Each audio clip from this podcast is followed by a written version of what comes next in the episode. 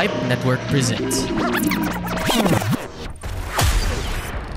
Sit back, relax, and prepare your cup. You're now listening to Coffee na Lang Deer Podcast. Meaningful dialogues, deep conversations, humorous stories, and heated discussions. Let us welcome our hosts, Jeff and Rhea Angeline. Ahoy! Top of the morning, everyone! Welcome to episode 104 of Coffee na lang Dear podcast. So, an, ano na? Anong ganap? Feeling ko kasalanan ko na matagal tayong hindi nakapag-record. And why is that? Kasi bawal ako tumawa. Talaga. Alam naman natin na tuwing magre-record tayo, ang hirap pigilang tumawa, 'di ba? Kahit seryoso yung topic mo. Bakit? oh, kasi konting tawa masakit sa ano eh. Masakit sa chan. Mm. So, ano bang sa nangyari tahe, sa'yo? sa tahe. So, in-interview mo ako. Mm. Kakwento ko ba? Hindi, TMI. ano, Hindi, wag na masyado. Eh, ano lang. O, wag na. Wag na. Bagitin ko na lang. Sa mga hindi po nakakilala sa akin personally.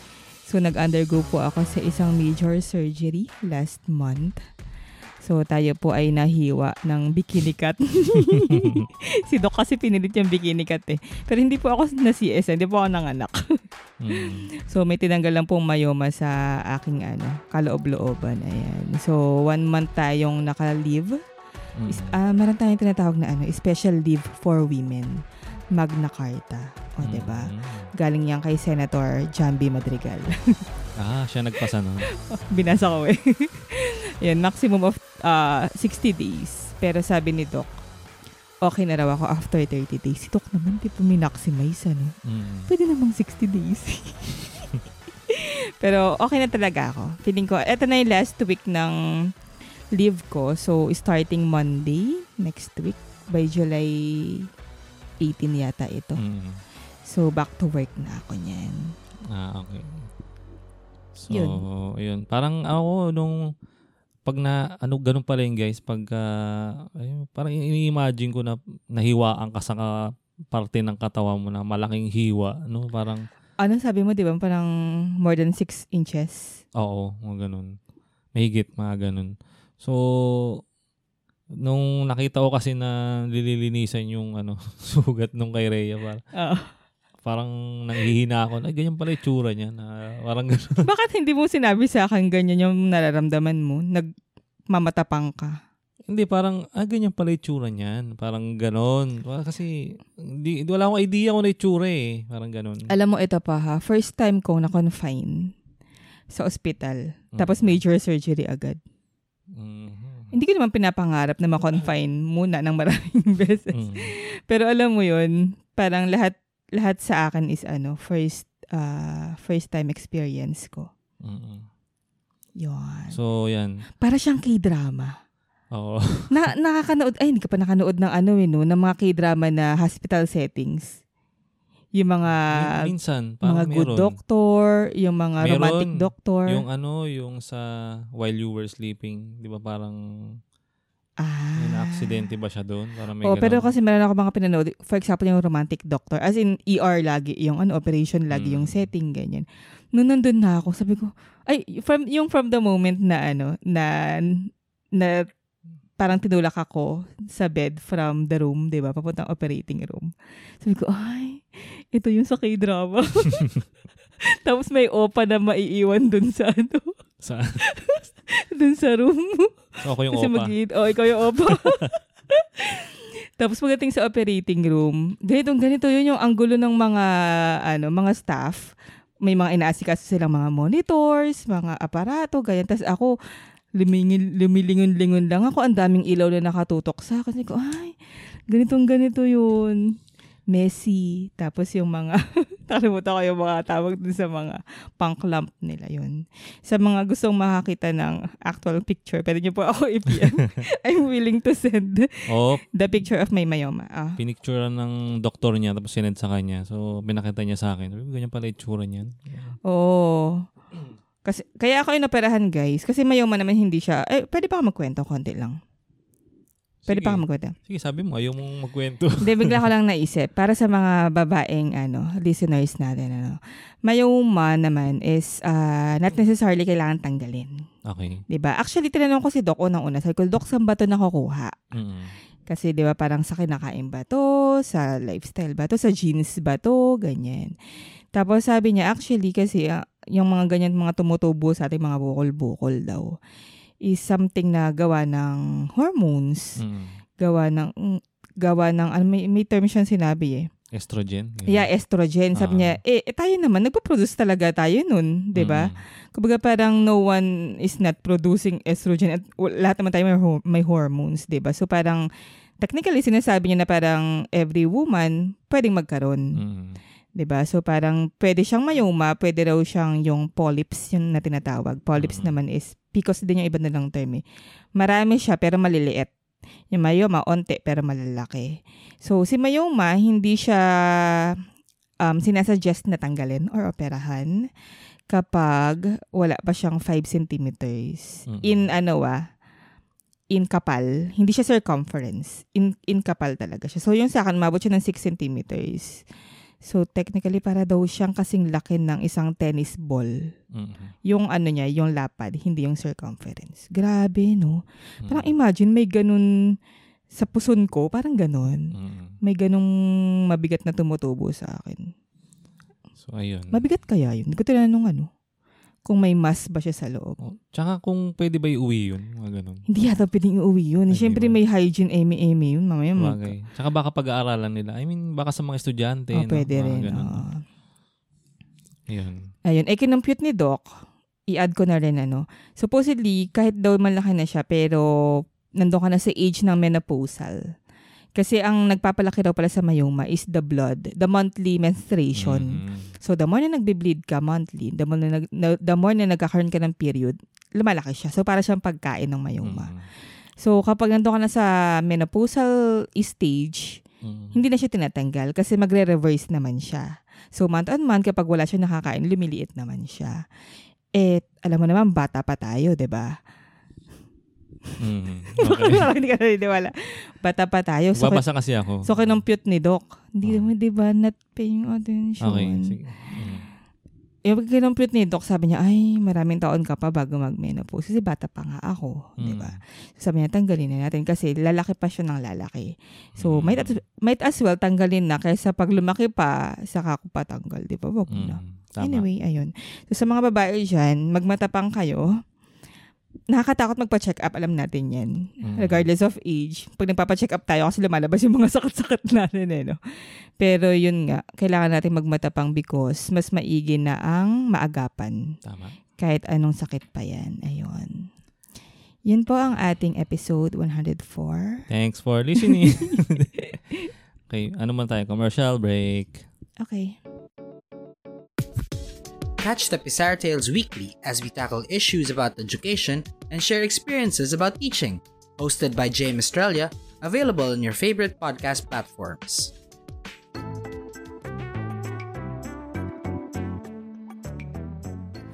Hi, my name is Mark Adam and I'm the host of Quantox the Podcast, a podcast show that we can discuss different hot trending topics from love, social media, politics, and many more. May pagkulitan makipagkwentuhan lang dito sa Quantox the Podcast. See you there! This is Mike and Ham from Please Pause. Meron kaming munting podcast where we talk about all things TV and film. And despite that, surprisingly, we are still married. Control freak ka kasi sa podcast na to. 30 seconds lang po ang meron tayo. Pakibilisan. From blockbusters to classics, superheroes to love teams, hit series to teleseries, join us as we have meaningful and meaningless conversations on the stuff we watched. Someday, mababago ka rin ang tagline na yan. Check out Please Pause on Apple Podcasts, Google Podcasts, Spotify, and other major podcast platforms. See you there! And we're back. Mm. So dahil nakwento na Rhea yung mga ganyan, yung ng ospital, mga ganun. So, ah binabanggit ko kay Rhea nung binabantayan ko siya doon. Kasi ako po ang dakilang bantay. Oo. Uy, thank you pala kay Jeff. Dakilang opa. Public ano, kung meron public apology, public gratitude. Public. Ah, Si Jeff ang aking ano, caregiver since day one. mm. Saksi ako sa mga ano niya. Yung mga sakit-sakit ng mga kadagalaw umaaray. At saka yung, ikaw ang pinipisil ko sa bawat masakit na. Parang, Mm. ah. ah, So anyway. yun, 'di ba binabanggit ko sa na kasi pag natatawa si Rhea, masakit daw yung sa may yun niya puso niya, no. Yung sugat, bawal tumawa, bawal umubo, bawal humatching. Oo, ngayon pag natatawa si Rhea kasi, Oh. hindi naman ako nagpapatawa. I mean, natatawa siya sa mga pinagsasabi ko, pero para sa akin, nagkikwento lang naman ako, di naman siya nakakatawa. So, anyway, sinasabi ko, okay yan kasi pag natatawa ka, nagre-release ka ng mga, ano mo yun, mga hormones na Mhm. pwede magpagaling sa atin, no? May mga oxytocin, serotonin, mga, marami ko pa pinagbabanggit sa mga past episodes. So, bigla ko lang naalala, no? Kaya itatopic natin siya. Is kasama na rin dun yung hormone na adrenaline. Okay. Kasi parang related na rin dyan sa mga sakit-sakit or ganun.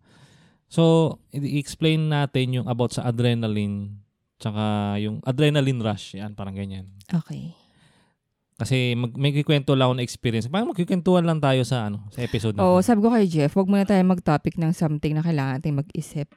Kasi alam mo na, malakas yung anesthesia na na itinurok sa akin eh. Parang so chill lang. Mm, okay. So, ang adrenaline, sabi rito, is a hormone secreted by the adrenal gland. So, yun nga. Siguro kaga- galing sa adrenal, adrenaline. Ano ba? So, Lahat naman alam yan. Okay. Yun nga, a hormone secreted by the adrenal glands, especially in conditions of stress, increasing rates of blood circulation, breathing, and carbohydrate metabolism. Breathing. Breathing, yung paghinga. So, pag sinabi mo namang ah, adrenaline rush, ito yung feeling of intense excitement and stimulation caused by the release of adrenaline. and ito pa, also, adrenaline rush is a defense mechanism that equips you to escape a threatening event. Mhm. So, yun parang defense mechanism talaga ang adrenaline rush. Mhm. So kasi na, na parang naki- naalala ko yun, 'di ba, yung sa hospital kaganyan tapos parang na-amaze lang din ako na merong mga tayong hormones na nakakapagpalaban sa mga ganyan.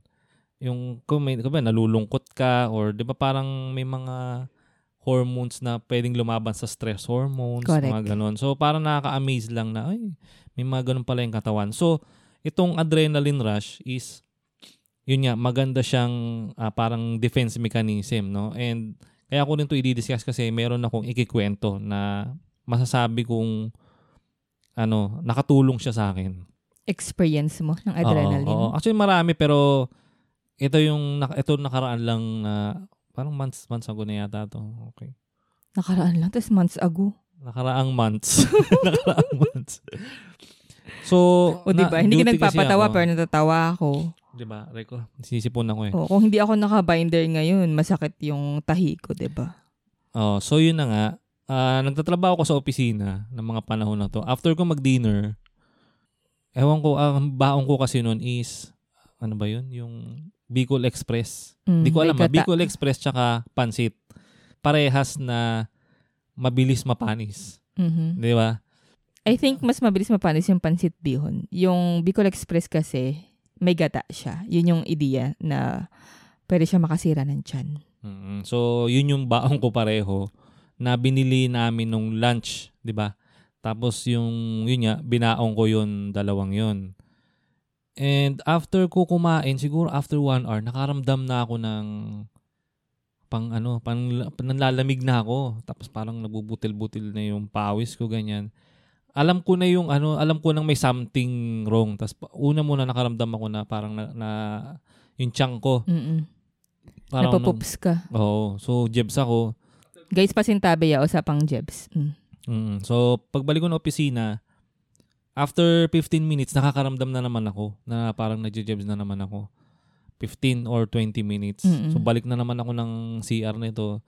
Sa pangalawang jebs ko, pagbalik ko, yun eh, parang ano na, iba na yung pakiramdam ko na parang nanghihina na ako. And then, after 30 minutes yata, nagsuka na ako. Balik uli ako ng CR, suka na naman ako. Mm-mm. Tapos, ah, di ko na ma-explain. Tapos, nanghihina na, nanghihina na ako. Eh, sabi ko, ito yung naramdaman ko nung na food poison kasi kami dating buong pamilya sa Baguio. Mm-mm. No, na, ewan ko kung na-share ko na sa past episodes natin. Pero noon kasi, nung nagbakasyon kaming pamilya, ah, may kinainan kaming bulaluhan. Mm-mm.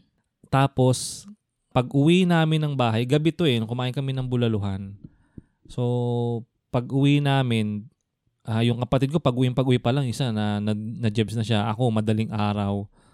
Tapos, nagsu- lahat kami nagsusuka jebs. Lahat. Eh, kinabukasan, uwi na kami. So, hanggang along the way, merong magpapahinto sa gasoline station para jumebs. Hirap. Hirap. Tapos kung nasusuka naman, sa tabing kalsada, na, naalala ko yung isa pa nga, sumuka sa kalagitnaan ng T-Plex.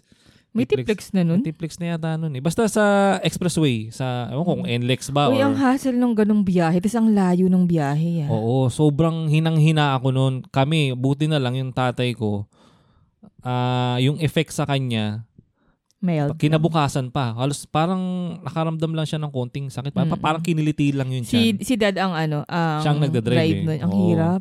So buti na lang siya yung hindi masyadong naapektuhan nung Oo. araw na yun. Mm-mm. No, siguro sabi ko biro nga namin magkakapatid, siguro nakatulong yata yung pagkain ng tatay ko ng mga panis, mga hindi, mga expired ganun kasi lagi yung tatay ko pagka nakita namin yung pagkain na, uy, expired na pala to. Tapos titingnan niya, pwede pa yan. Na, tara, kain natin yan. Parang ganun yung tatay ko eh. Wala siyang chemist saan. Tapos kami yung naninita So, sa kanya. nagmana ka pala sa kanya. So parang, parang sabi ng magkakapatid, tinan mo, na-immune na yung tiyan ng tatay natin dahil sa pagkakain niya ng expired. ng expired. Ah. Kaya nga sa kanya ulo ko. Pero yung malapit lang, ganun. So, yun na nga, sabi ko, nung nandun ako sa opisina, sabi ko, food poison to. Hindi siya normal na nagtatai lang eh. Pero alam mo, yung symptoms mo, ko, symptoms din ng COVID. Oo. oo, oo. Nagsusuka tapos nag-jebs. Oo, kasi nung nagpa-check, sige mami kwento, pero Ah. nagpa-check up kasi ako, in-isolate ako eh. Dahil yun nga daw yung Ah, symptoms ko eh. So, nagsasabi ko, kung may nakain ka lang ng something, minsan magtatai ka lang ng isang beses, dalawang beses, pero hindi ganun kabilis. Tsaka Mm-mm. dapat walang kasamang pagsusuka. Iba na yun kapag may vomiting na. Oo. Every 30 minutes, magpa-alternate lang siya. Suka, dudumi, susuka, dudumi. Sobrang hinang-hina na ako. Oo, nakakapanghina yan. Dehydration ang kalaban Dehydrate mo na. dyan. Ngayon wala sa opisina namin, walang malapit na convenience store, walang malapit na tindahan. Kasi Mm-mm. nasa ano kami, nasa kalagitnaan kami ng kawalan. Mm-mm. hindi, basta hindi yung area kasi ng opisina na pinaglipatan namin, hindi siya yung nasa sentro. Ah. Hindi kagaya nung nasa Makati ako, nasa Ayala Ave kami. So walang problema. Ito talagang hindi ko alam kung sabi ko paano ko gusto kong buminom ng Gatorade eh, or ng Pocari. Basta kailangan ko ng Mm. sabi ko dehydrated na ako, hinang-hina na ako. So nung pagdating ng 12, dumating na yung kasama ko. Ngayon hindi pa ako makauwi kasi pinapakiramdaman ko pa yung yung sarili ko. Pero alam ko na hindi ko na kaya mag-drive. Mm-mm. Sabi ko papakiramdaman ko muna ah, kung kaya ko. Tapos pagka sinabi ko sa kasama ko na ah Brad, ano lang ako ah, papahinga lang ako kasi parang kanina pa ako nagsusungay eh. Sabi ko ganun. So, so, sandal ako ganyan. After 30 minutes, balik na naman ako CR. Misa sa CR, ano ako eh, 30 minutes na Mm. pinipilit ko, in jebs ka nga. Tapos yung masusuka ka na, alam mo, wala na siyang makuha sa ano. Wala na Pero siyang, pag ganyan, uminom ko ng maraming tubig dapat. umiinom rin ako Mm. pero hindi enough yun eh. Ang dami Oo, ng, oo. nakailang jebs na ako, nakailang suka na ako. Tapos hinang Tapos nagbubuk, nagtatry na akong mag-book ng Grab. Oo. Mag-grab ka na lang. Kaya sabi ko, hindi ko na kayang ano eh. Hindi ko na kayang Mag-drive. mag-drive. Tapos, ah, ang plano ko pa nga, di ba dapat sa Cavite ako uwi noon. Sabi ko, Mm-mm, sobrang layo ng Cavite. Unlike pagka magpupunta na lang ako rito sa city lang, no, sa sa Mandaluyong, mas mas mabilis. Oo. So, nagbubuk na, nagtatry na ako magkano, ganyan. Kasi kung itataxi ko naman, madalang duma, dumaan ng Mm. taxi. So, nag, ano na ako, no, nag, nag-iisip na ako, sabi ko, hindi ko talaga kaya mag-drive. Yun- Yung pagpunta nga sa CR, hirap na hirap ako eh. Mm-mm. Parang bagal ko, parang, ano, parang, parang di ko kayang maglakad na. So nung pagbalik ko uli ng opisina after 30 minutes na magbubuk na sana ako, bigla nakaramdam na naman ako sa tiyan. Balik na naman ako sa CR. Mm. Doon na ako nagsabi sa kasama ko na 'di ba na jumijebs ako, no? Mm. Andyan na siya? Or on Andiyan the way na siya. lang? Ah, okay. Oh, ano na eh. ah, almost 2 hours Duty na na ako. siya, Oh, almost 2 hours na siyang duty na nandoon pa rin ako. Okay. So mag uh, mag-aalas dos na lang madaling araw 'yon. Buti dala ko yung phone ko, chinat ko siya. Oo. Sabi ko, Brad, baka pwede mo akong bilan ng Gatorade Mm-mm. or baka gamot, ah, ganyan. Mm, mga- hydrate. Oo. Kasi kan- nanghihina talaga ako, hindi ko na kaya. Para sabi ko, mainom ko na paglabas ko rito sa CR. Mm-mm. Tapos, eh, eh, nakita rin niya yung kalagayan ko, talagang hinang-hina ako eh. Mm-mm. Tapos nagmamadali siya, sige, sige, ah, ano ako, ah, lalabas ako saglit. Mga ganun, magmumotor ako, pupunta ako ng ano, 7-Eleven or Mercury, hanap ako. So, labas siya, ano, narinig ko ganyan. Doon pa rin ako sa CR.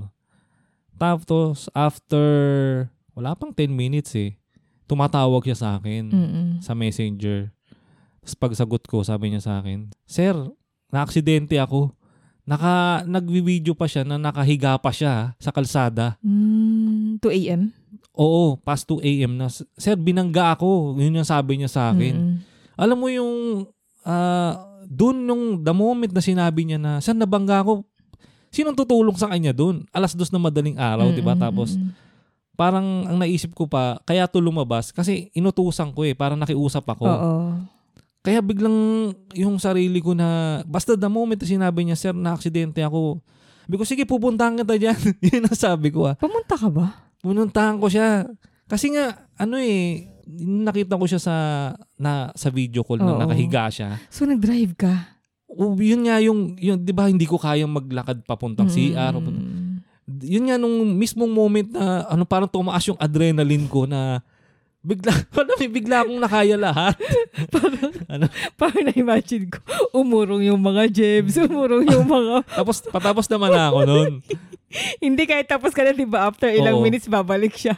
Oo. Umurong lahat. Umurong tapos yung nagbubutil-butil mong pawis, parang naging pawis na talaga na, ano nangyari? Parang, yun yung akin eh, parang may halong na konsensya ako, tapos nag-alala ako kasi, Oo, grabe. Pa- no. yun yan parang, yan taong yan, lumabas yan, para sana tulungan ka, tapos na aksidente. Oo. Tapos sinong tutulong sa kanya? Eh, sa, sa opisina naman, ng ganong oras, kami na lang ang tao eh. Sa Mm-mm. department, kami na lang ang bukas. Alam mo, adrenaline nga kasi to think pasyente ka din eh. Oo. Tapos, Uy, delikado rin yung ginawa mo. Mamay, maging dalawa pa kayong Yun pasyente. nga, eh kaso hayaan mo yung taon doon, parang ikaw yung, kaya siya nandiyan dyan dahil sa'yo. Yun yung nasa isip ko eh. Hindi ka rin mapapakali. Oo, kaya ginawa ko, dali-dali paglabas ko ng CR, dali-dali ako, kinuha ko yung susi ng motor ko, tapos, alam mo yung naka, nakakatakbo pa ako sa, yung, kasi sa third floor pa kami. Oo. Dali-dali talaga ako, tapos start agad ng motor, pinunta. Alam mo yung, Nakamotor din siya, diba? nakamotor din Oo. siya eh. Tapos binangga siya na nakamotor din Mm. ang, ang takot ko pa nun, since nakahiga siya, mamaya takbuhan siya or Oo. hindi ko alam nangyari, basta pinuntahan ko siya. Tapos yun na nga, pagpunta ko ngayon, ngayon, siya ngayon yung injured. Mm. No? So, hindi siya makatayo.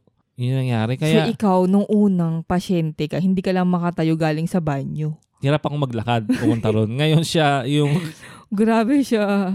ngayon siya naman yung hindi na makatayo. Tapos nadudoon naman yung nakabangga sa kanya, which is papasok pa lang din sa opisina. Mm. Ano? Ang, Hindi naman siya iniwanan. Oo. Tapos alam mo yun, habang, di ba, naka, naka ano siya, di ba, nakahiga siya. Mm-mm. Ngayon paglalapit ako sa kanya, syempre parang parang ano ka upo ka eh. Mm-mm. Ko ako mo Brad, kung ganyan, hindi hindi ako makatagal ng ganung posisyon kasi nararamdaman ko yung tiyan ko. Ah, so meron pa din? Akala Oo, parang- ko totally as in umurong hindi, na siya. Hindi pa rin pero nung yung tumagal na na Mm-mm. syempre nung una wala pa eh, pero tuwing every time na i-check ko siya, oh anong pakiramdam mo? Syempre uupo ako eh, ganyan. Tapos, yun nga, biglang tatayo ako. Tapos, ano, ah, sabi ko, yung tiyan ko ah, parang mahirap na Doon, doon Doon sa pa area na yun. oo. Exactly. Wait lang, ano yung papunta pa lang, pa, papunta pa lang siya sa sa Oo. sa Mercury Drug. So wala pa siya nabibili at all. Wala pa. Ang nangyari, ako rin ang bumili. Parang Mm-mm. hindi, sa 7-Eleven muna siya. Yun yung pinakamalapit eh. Kasi yung Oo. Mercury, mas malayo. So, ang habol ko lang, sabi ko kahit wala na munang gamot, basta importante sa bilan mo ko ng Gatorade or ng Pocari. Mm-mm. Basta ganyan yung pang... ano. Pero para sa mga naghahanap ng gamot doon sa ganong case, Hydrate po ang bibilhin ninyo. Mm. Hindi mga emoji, mga ganun, mga... Ang Imodium or diatubs is pwede rin naman. Mm. Pero hydrate is Tama. for the Yun ang- yun- dehydration. Yun, muna yung una. Oo, ano, oo, oo. na- yun ang importante. Yun yung pinabili ko. Kasi we all know naman na kapag na- na-dehydrate ka, maapektuhan yung mga internal organs po niyan eh. Mm. So yun yung iiwasan natin. Yun. So aware din naman ako doon kaya nga yun ang gusto ko na yun muna yung bilin niya. I-priority Mm. niyang bilin. Tapos nag naantay, tinawagan niya yung mga kasama niya na mabuti malapit lang nakatira doon. At buti gising pa. Nagiinuman pa nga eh. Oo, hindi kasi di ba ang hirap mag-call a friend ng ganong madaling araw. Mm. Pag ako kinall a friend, baka lang hindi ako magigising eh. 'Di ba? So, yun, habang inaantay namin, ayoko siyang iwan doon. Oo. Kasi mamaya, yun, umalis niya yung kasi nga di siya nakakatayo eh. So, eh, eh, kayang umalis nung nakabangga sa kanya na nakamotor din. Mm-mm. Tapos ah, habang kinakausap ko yung nakabangga sa kanya, ah, which is ano naman, cooperative naman. Na sabi ko, Brad, ano na lang natin to, parang tulungan mo na lang yung kasama ko, ah, ginaganon ko na lang siya. Kasi nag, may, ma- kanya, may sinasabi yung office mate ko na, eh, alam mo, nakita mo sumisignal ako pakaliwa. Tapos ma- may mga ganon. Tapos May mga ano hindi, pa sila, oo, may- siya, pa. meron din siyang sinasabi. Ngayon sabi ko, Mm. Brad, ano na to eh, nandyan na yan, aksidente na yan. So, ang pakiusap ko na lang sa'yo, tulungan mo na lang yung kasama ko. Si Kuyang nakabangga, okay naman siya. Okay naman siya, Mm-mm. cooperative niya. Actually, Hindi, ang- I mean, hindi siya injured. hindi siya injured. Okay. Ang injured talaga yung yung kas- yung Mm-mm. office mate ko eh. So, habang kinakausap ko siya noon, actually nanginginig na yung katawan ko. Oo, kasi, Kasi nga nahihina na, dehydrated ka oo. na nga. Pero hindi ko pinapakita sa kanya sa nakabangga. Oo. Kasi baka isipin niya, natakot ako eh, sa kanya. Parang Oo, ganon oo, na oo. dapat doon sa ganong situation, ipapakita ko na yung authority mo na, o Brad, ayusin natin to ha. Kasi dapat Mm-mm. pag ikaw nagpakita ng fear sa ganon, baka ano-ano yung ka lang niya. Hindi, ano yan. Pe- Kasalanan yung, niya. Pero yung nararamdaman mo is hindi fear. Hindi fear, oo.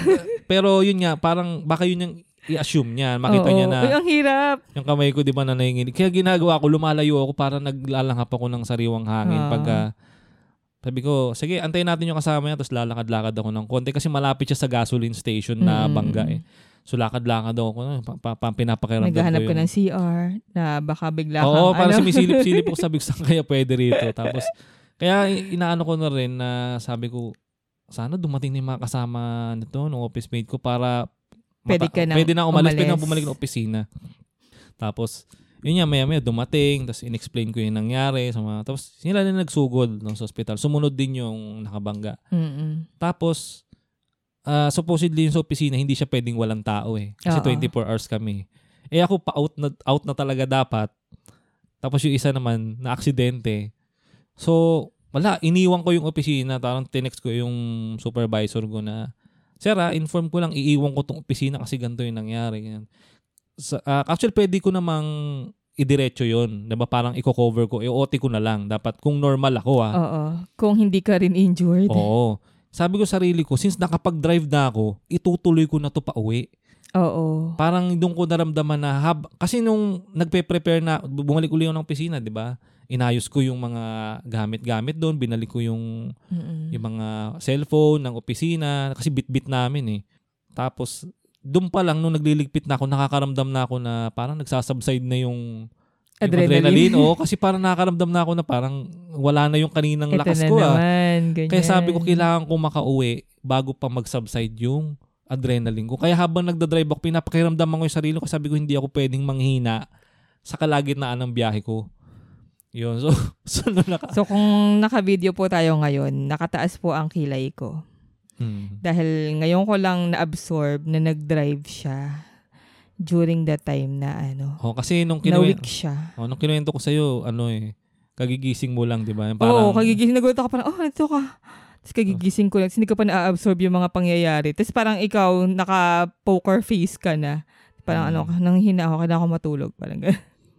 oh, tapos yun na nga. So, nung pagdating ko dito, So, sobrang... nag-drive ka nga. Oo. Na mga panahong pasyente ka. Mm, na, hindi ko alam kung Siyempre, ay- ayun natin yung nangyari sa kanya pero ibig sabihin yung adrenaline rush, doon ko napatunayan na grabe, totoo pala talaga siya. Mm-mm. Na kasi imagine from hindi kayang makapunta ng CR or hirap maglakad to nagda-drive na pa uwi. Di ba? Parang yun yun eh, na parang pag, hanggang ngayon, pag iniisip ko na, grabe, napaka-amazing. Ang extreme naman, kasi na naisip ko sa adrenaline, yung kapag sinasabi nila kapag biglang may sunog, Yun, totoo rin yung yun. tipong mabubuhat mo yung ref, mabubuhat mo yung TV Oo. on your own, where in fact kapag wala namang mga threatening na mga situations, bigat na bigat ka or hindi mo talaga siya kayang Mm. gawin, di ba? So, yun yung adrenaline Oo, pati siguro yung pag hinahabol ka, ng aso. Or or ng tao siguro ah, kaya siguro yung mga ano ng mga mandurukot mabibilis na pakbo may adrenaline May naalala kong isang case. mm. Alam, naalala mo yung mga panahon na ano, yung nauso yung mga puting van. Mm. Yung puting van na nangunguha raw ng mga babae. nang hindi mga chismosa tapos Kasi naalala ko nun, for, for some reason, ba, hindi ko maalala kung ba't ako naglalakad eh. Parang, ano ba, nag-walking ba ako, nag-jogging ba ako sa Moyer. Basta naglalakad ako dito sa area, dito sa may Jollibee, tapos madilim na part. Hindi naman ako usually naglalakad dyan, ba? Nag-tricycle ako or anything, 'di ba? So naalala ko dyan, naglalakad ako, tapos madilim yung part. Ay, nag-jogging yata talaga ako doon. Mm. Nag-jogging ako sa Moyer, tapos pabalik ako, tapos sabi ko, ah, parang mas ma mas makonti yung steps dito. mm. So, sabi ko, mas malayo kung dito ako sa kabilang street dadaan. So, nag- naglakad ako dito. Tapos naalala ko, uso yung van na nangunguha ng babae. Buti na lang, yung nilalakaran ko na side, kasalubong ko yung kasalubong ko yung van. Mm. I mean, kasalubong ko yung mga sasakyan. So, meaning, kapag huminto sila, alam mo yun, against yung, ano ko, yung way ko. Mm. Gets mo ba? makikita mo sila eh Oh, Papasa- makikita ko sila. Pag huminto sa'yo. sila, pwede akong tumakbo forward. Mm. Tapos hindi naman sila pwedeng, matras oo, matras ganyan. Alam mo, nung time na yun, naiisip ko na siya na parang, ala, ang dilim pala dito. What Mm. if meron biglang dumukot sa akin? Ganun ako ka-OA minsan mag-isip. Baka may dumukot sa akin dito, ganyan. Tapos, true enough, alam mo, habang naglalakad ako, dun sa madilim na part, may huminto Mm. na van na, hindi siya puti, van na parang dark. Parang black ba siya? O siguro gray black, ganyan. ano kung pink paano kung pink Parang na van namang van na pink. 'Di ba? So huminto siya. Parang so ako parang hindi ko naisip kung magtatanong ba siya or what kung basta parang for for whatever reason tumakbo ako talaga. Mm. Parang sorry kay kuya kung na-judge ko siya. oo Oo. And pagtawanan nila ako all they want, kung i-judge nila ako kung bakit Mm. ako tumakbo, I don't care. Basta tumakbo talaga ako as much as I can hanggang sa makarating ako sa liwanag. Mm. Hindi ko man nakwento sa'yo yun. hindi yata Tapos nang parang nung pagtawid ko, sabi ko, ah, natakasan ko yung van. Pero alam mo yung kabog talaga ng dibdib ko. Yun, yun yung Oo, mga grabe. adrenaline rush. Tsaka, di ba nakwento ko nga rin dati na, yung, di ba na-aksidente rin ako sa motor, di ba? Oo, yan yung mga bagay na tinatago mo sa akin minsan eh. Pero kinukwento mo after ilang months, ganyan. Isang beses lang yun, ano ka ba? So, nung, yun nga, nung na-aksidente ako before. Wait lang, na- teka, dalawang beses. Teka, ito, kikwento Ah. ko na. So, nung, pag na, nakwento rin sa amin, parang sa naatinan kong seminar na, pag kayo na-aksidente sa motor, magkikick in na yung adrenaline rush nyo dyan eh. Mm. So, hindi mo pa mararamdaman kung ano yung masakit sa'yo. Mm-mm. Kaya ang, la- kaya ang laging sinasabi, tingnan nyo muna yung, ano nyo, yung physical body. physical nyo. May naputol ba dyan? May gasgas May ba? gasgas, may nabali ba? Basta tingnan mo kasi hindi mo siya mararamdaman eh. Kasi yung iba nangyayari daw na nakauwi na, hindi niya napansin na meron ka palang may may may something pala sa katawan imbes na idiretso mo sa emergency Mm, room sa ng hospital. ER. Oo. Mm. Ang nangyari, umuwi ka. Ta parang ganun. So, ang isa sa mga preventive measures na dapat gawin sa ganung ano, sa ganung pangyayari is i-check mo muna lahat. Kamay mo, galaw-galawin mo, ganun. Tapos Mm-mm. check mo yung, yung, yun, yung physical na, ano, kung okay ba. So, pag okay na, yun, at saka mo naisipin yung nangyari sa'yo. It, it- itabi mo yung motor mo, yung mga ganun. Although hindi ba hindi ba dapat na ano, ER agad? Hindi, kung mali mo, simpleng ano lang naman. eh. Ah. naalala ko pinagkwentuhan natin yan sa doon yata sa Kamote Riders. Hmm. Yung yung friend mo na Ay, umuwi siya ay, tapos oo. doon niya nalaman na parang kinabukasan hindi na siya makakilos. Oo, yung na-hit and run siya. Oo. No? Tapos, ah, nagawa pa niyang bugbugin. Kasi Oo. hinampas niya ng helmet yung yung sal- um, salamin ng kotse. Oo. So kung di nyo po napakinggan yun, kung Hanapin pa niyo niya po, Kamote Rides. Oo. Dito, this, year lang ba yun? Last year pa yata yun. Ah, parang late So yun, last nung, nung year. nangyari, nagka, umabot pa sa pulis yun, Oo. nag, nagkakamuntik pang magkasuhan. So okay Ang tapang na, pa niya. na, oh, nabayaran siya pero maliit lang daw siningil niya kasi Ah.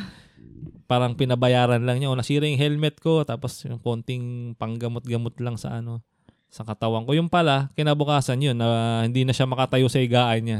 Grabe. Ganon. no? Adrenaline din. mm So ayun, yun yung, di ba, adrenaline, nagawa niyang habulin yung nag-hit and run sa kanya. Tsaka nakapunta pa siya ng pulis. Oo, na, nang bugbog, Oo, nakapunta nakauwi ng pa pulis. siya. Oo.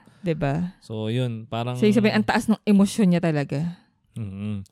So ayan, ah, ito babasahin ko lang sabi yung mga benefits ng ng adrenaline. No? Sabi dito, ah, the release of adrenaline helps increase your mental concentration. Tapos ah, it can also heighten your abilities, ah, making you feel invincible. May ganun pa. Tapos ah, this process is meant to help you overcome the situation that is causing your extreme stress. Parang iniisip ko tuloy, kapag yung mga babae kaya na nagle-labor, tas may pain, extreme stress, extreme pain, Mm. parang adrenaline kaya yung, Yun ang di ko sure. yung hormone na gumagana sa kanila. Mm. Tapos ito, babasahin ko pala. Yung side effects naman nun. Pwedeng maging side effects. Negative? Oo. So, experiencing some stress is normal and sometimes beneficial to your health. But over time, persistent surge of adrenaline can damage your blood vessels, increase your blood pressure, and elevate your risk of heart attacks or stroke. It can Mm. also result in anxiety, weight gain, headaches, and insomnia. Yun nga. Parang for example, nagkasunog somewhere, nag-adrenaline rush ka. Tapos next week, nagkasunog na naman. Kung nga parang, ay, naalala mo yung sa Japan nun, nung parang ha- almost every day daw, nakakaramdam sila ng lindol. Mm. Ang daming ganun eh. Yun. So, hindi, na siya, sa umpisa, yung adrenaline rush is okay. Mm. Beneficial siya. Pero, eventually, kung paulit-ulit mo siyang nararamdaman, stress-related Oo. na siya. Kasi yun nga, sabi, di ba, increase your blood pressure. Kasi ang mangyayari dyan, parang yung sa fight or flight natin, Mm-mm. di ba? Pag Anxiety. nangyayari, oo. Magpapump ng mabilis yung heart mo. Mm-mm. Kaya siya nagpapump ng mabilis, di ba, parang kinakabahan tayo pag may nangyari. Para yung flow ng blood sa katawan natin mas mabilis. And in return, makaka-act tayo ng mas mabilis. Mm-mm. Makakatakbo ka ba? Mm-mm. makakadepensa ka, ganun. So, hindi siya nor hindi siya normal na nangyayari dapat lagi. No kasi sa yung mga unang panahon, nangyayari lang yung ganong instances pag merong mabangis na hayop. 'di ba? May kalabang tribo. Oo, sa kaya yun, nag, nakakaramdam sila ng stress, nagkakaroon ng adrenaline. Pero ngayon, wala naman ng mga hayop dito. Ngayon, ang nangyari sa Maraming hayop. kahayupan. ngayon, nangyari parang stress na lang sa work or Maraming sa- hayop in the form of... Yan. Anyway, so basta hindi rin daw siya maganda kung lagi. Pero, yun nga, kaya lang namin diniscuss to is yung pala yung benefits din or ako mismo yun yung first hand Mm. experience ko ng adrenaline rush. Ah, parang ano, no, yung adrenaline is something na I think everyone knows eh. Kahit yung mga bata. Parang adrenaline, adrenaline rush. We all know that eh. Pero hindi pa kasi lahat talaga na-experience yun. Mm. 'di ba? Kumbaga hindi lahat nagkakaroon ng first-hand experience nga. Unlike yung sa'yo na, yung kunwento mo na sin totally from someone na weak, Mm-mm. biglang wow, biglang nagkaroon ng strength to Oo. ano, to overcome yung mga ganyan. Mm. So yun, ah, curious ako sa mga ano, sa mga co-mags natin. Kung Oh, may, meron kaya silang ano, Oo. experience ng ad- adrenaline rush. kung may ganun kayong experience, guys, ah, mag-message kayo sa amin sa ko. Nagmukha Oy, oo, kwento nyo. Tapos, ano, basahin natin next episode. Yan. Ang dami nating learning, ano. Sorry ah, sorry sa setting ng ating topic. Hospital settings, accidents, ganyan. Pero tayo naman po ay ano, ay safe and sound sa mga panahong ito. Wala naman po tayong major keme, ganyan. Yeah. Yun. Yun lang. May madadagdag pa ba?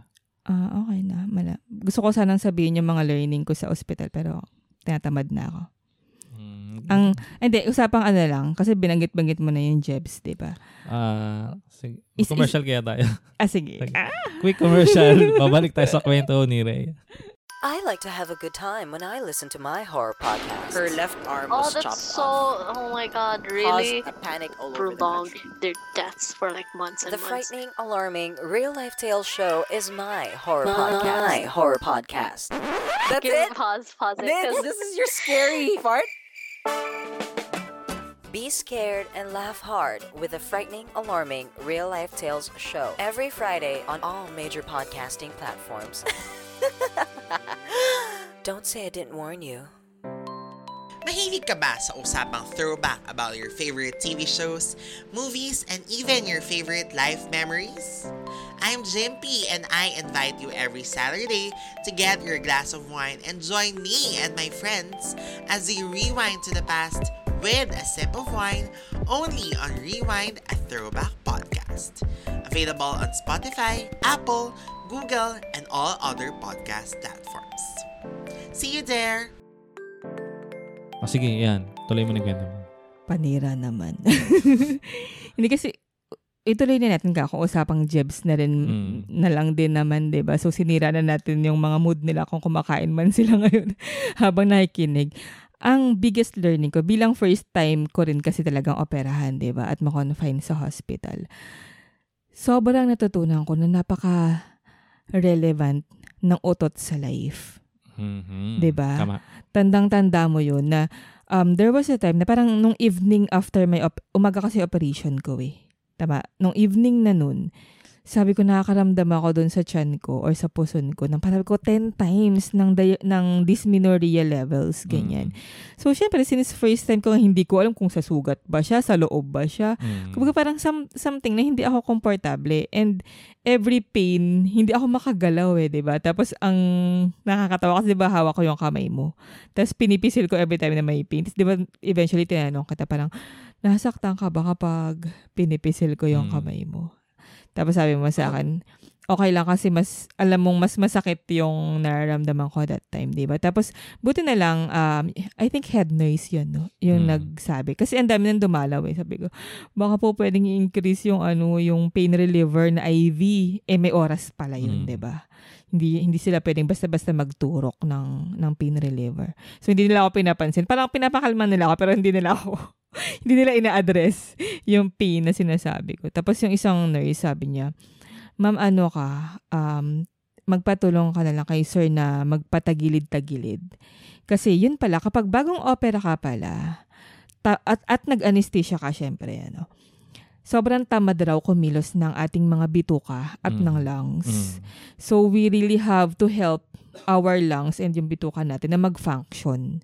So, paano? Syempre, yung sa lungs, alam natin, breathe in, breathe out. Yung sa bituka naman, kailangan natin gumalaw-galaw. Imagine, ang weak nung, nung lower body ko, 'di ba? Mm. Hindi, hindi nga ako makagalaw because of the pain. Tapos kailangan kong gumalaw-galaw dahil yung bituka ko ayaw mag-function, 'di ba? Tapos yun, alam mo, ang ginawa lang niya, 'di ba, parang inayos niya yung bed, tinaas niya yung paa ko, tapos gilid sa kanan, gilid sa kaliwa. Tapos nung umutot ako, ang sarap sa pakiramdam mo. Tapos nung umutot ako, utot na ako, utot ako.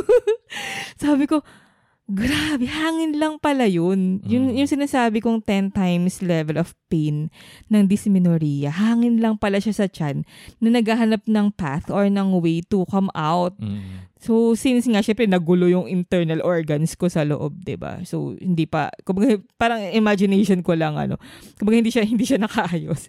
So, yung path ng Mm. labasan ng hangin, hindi rin niya ma, masundan, ganyan. So, kailangan kong kumilos-kilos. Alam mo, nung, nung nagawa ko, yun, sabi ko, grabe.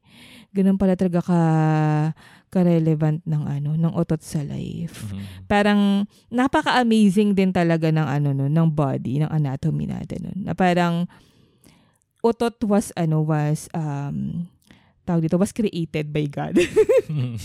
diba in such a way na ito yung warning or ito yung signal na parang ah okay you're fa- you are functioning well na ah okay yung Mm. internal organs mo are in place na Oo. 'di ba Kasi kailangan ni Reyang umutod daw bago siya makalabas. Oo, bago ako ma, ma, ma-dismiss. Mm, kasi ganun, daw, ganun daw yung pag may inooperahan sa'yo sa ano eh, sa internal sa may, Oo. dyan banda sa may chan mo pag may inooperahan dyan. Mm-mm. Nagalaw yan eh. Oo. Nagalaw yung something dyan sa mga digestive system mo or kung At saka ano tamad dyan. nga, tamad nga raw Oo. talaga yung digestive system kapag bago kang opera, pag Mm. na-anesthesia ka, ganyan. So, yun yung way ng mga doktor na, oh, sige, pwede nang ano yan, ma-discharge. Oo. Sabihin, okay yan. Oo. Although yung ibang doctors, not, not sure sa ibang operation, pero sa iba, um, they see to it na bago ka lumabas ng hospital, nakapoop ka. Mm.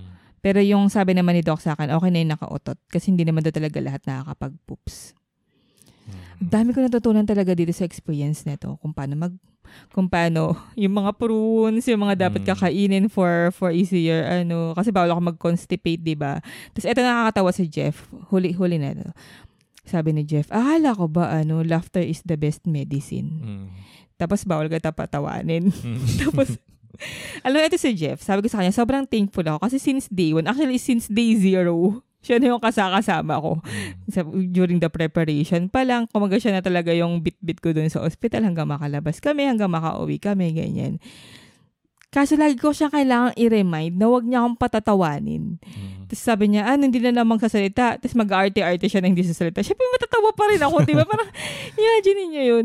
Kaya sabi ko, hindi tayo pwedeng mag-record ng podcast hanggat hindi ako pwedeng tumawa. Ah, ngayon kasi pwede na akong tumawa. Hindi lang pwede yung super halakhak, ganyan. Tapos naka-binder pa rin ako. Ayan. So, thank you, ev- hindi ko alam kung makikinig sila, pero pasalamatan din natin yung mga nag-care sa atin, di ba? Mm. Yung mga nagpadala ng mga food, ang daming Ay, oo. food na ano. Um, sa hospital ngayon, pwede na raw dumalaw kasi alert level 1, pero by twos lang. Pero um, we decided na wag nang magpadalaw Mm. ng visitors because ano man yan, protocol pa rin. May COVID pa rin. Ayaw naman natin na ma-expose pa sila sa hospital setting, di ba? So, salamat po sa mga nagpadala ng food. Pasensya po at hindi, hin- mahig- medyo mahigpit din yung kondo kasi may mga COVID cases rin dito sa sa building. So, hindi pwedeng basta-basta dumalaw, ganyan. Ang daming food, hindi natin isa-isahin, pero maraming maraming salamat po sa inyo. Yun. So, sana may natutunan kayo. And that's it for this episode. Ah, kung nagustuhan nyo aming mga napag-usapan, nangyari po lamang na i-share nyo to sa inyong mga kaibigan, kamag-anak, kaklase, etc. And kung meron kayong mga tanong or meron kayong mga gustong suggest na topic, mag-message lamang po kayo sa aming social media handles sa Facebook, Instagram, and Twitter. Search nyo lamang po ang Coffee na lang Dear or sa at CNLD Podcast. And uh, pwede na rin kayo mag-join sa aming uh, exclusive Facebook group na ng CNLD. Ito po ay ang Co-Mags. And lahat po pwede mag-join dyan. And uh, you can listen and follow us on Apple Podcasts, Spotify, Google Podcasts, and other podcast platforms. Thanks for listening and see you on the next episode. Bye. Bye.